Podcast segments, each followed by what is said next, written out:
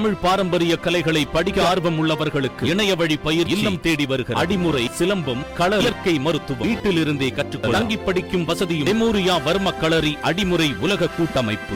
சென்னை அம்பத்தூரில் மகன்கள் மற்றும் மகளுக்கு சுமையாக இருப்பதாக நினைத்து மூதாட்டி ஒருவர் தீக்குளித்து உயிரிழந்த சம்பவம் பெரும் சோகத்தை ஏற்படுத்தியிருக்கிறது. அம்பத்தூர் பானுநகர் கிழக்கு ஐந்தாவது குறுக்கு தெருவைச் சேர்ந்தவர் ரோஸ்மேரி. இவருடைய கணவர் சேவியர் இவர் இறந்துவிட்டார். இவர்களுக்கு மூன்று மகன்கள் மற்றும் ஒரு மகள் இருக்கின்றனர். அனைவருக்கும் திருமணமாகி தனித்தனியாக அவர்கள் வசித்து வருகின்றனர். இதற்கிடையில் ரோஸ்மேரி தனது வீட்டில் தனியாக வசித்து வந்திருக்கிறார். இதற்கிடையில் இவருக்கு கடந்த ஒரு மாதத்திற்கு முன்பாக மூட்டுவலி ஏற்பட்டிருக்கிறது. இதனையடுத்து அம்பத்தூரில் உள்ள தனியார் மருத்துவமனை ஒன்றில் சிகிச்சை பெற்று வந்திருக்கிறார். பின்னர் அவர் வீட்டிலேயே இருந்து ஓய்வெடுத்து வந்திருக்கிறார். இவருக்கு தினமும் மகன்கள் மூன்று வேளை சாப்பாடு கொடுத்து வந்திருக்கின்றனர். இதற்கிடையில் ரோஸ்மேரி தனது மகளிடம் நான் எல்லோருக்கும் சுமையாக இருக்கிறேன் என கடந்த சில தினங்களாக அழுது புலம்பி இருக்கிறார் இந்த நிலையில் நேற்று மதியம் ரோஸ்மேரி வீட்டு கதவை உட்புறமாக பூட்டிக் கொண்டு மண்ணெண்ணெயை ஊற்றி தீ வைத்துக் கொண்டிருக்கிறார். இவரது வீட்டு ஜன்னல் வழியாக புகை வருவதைக் கண்ட பக்கத்து வீட்டில் வசிக்கும் ரஞ்சித் என்பவர் உறவினர்களுக்கு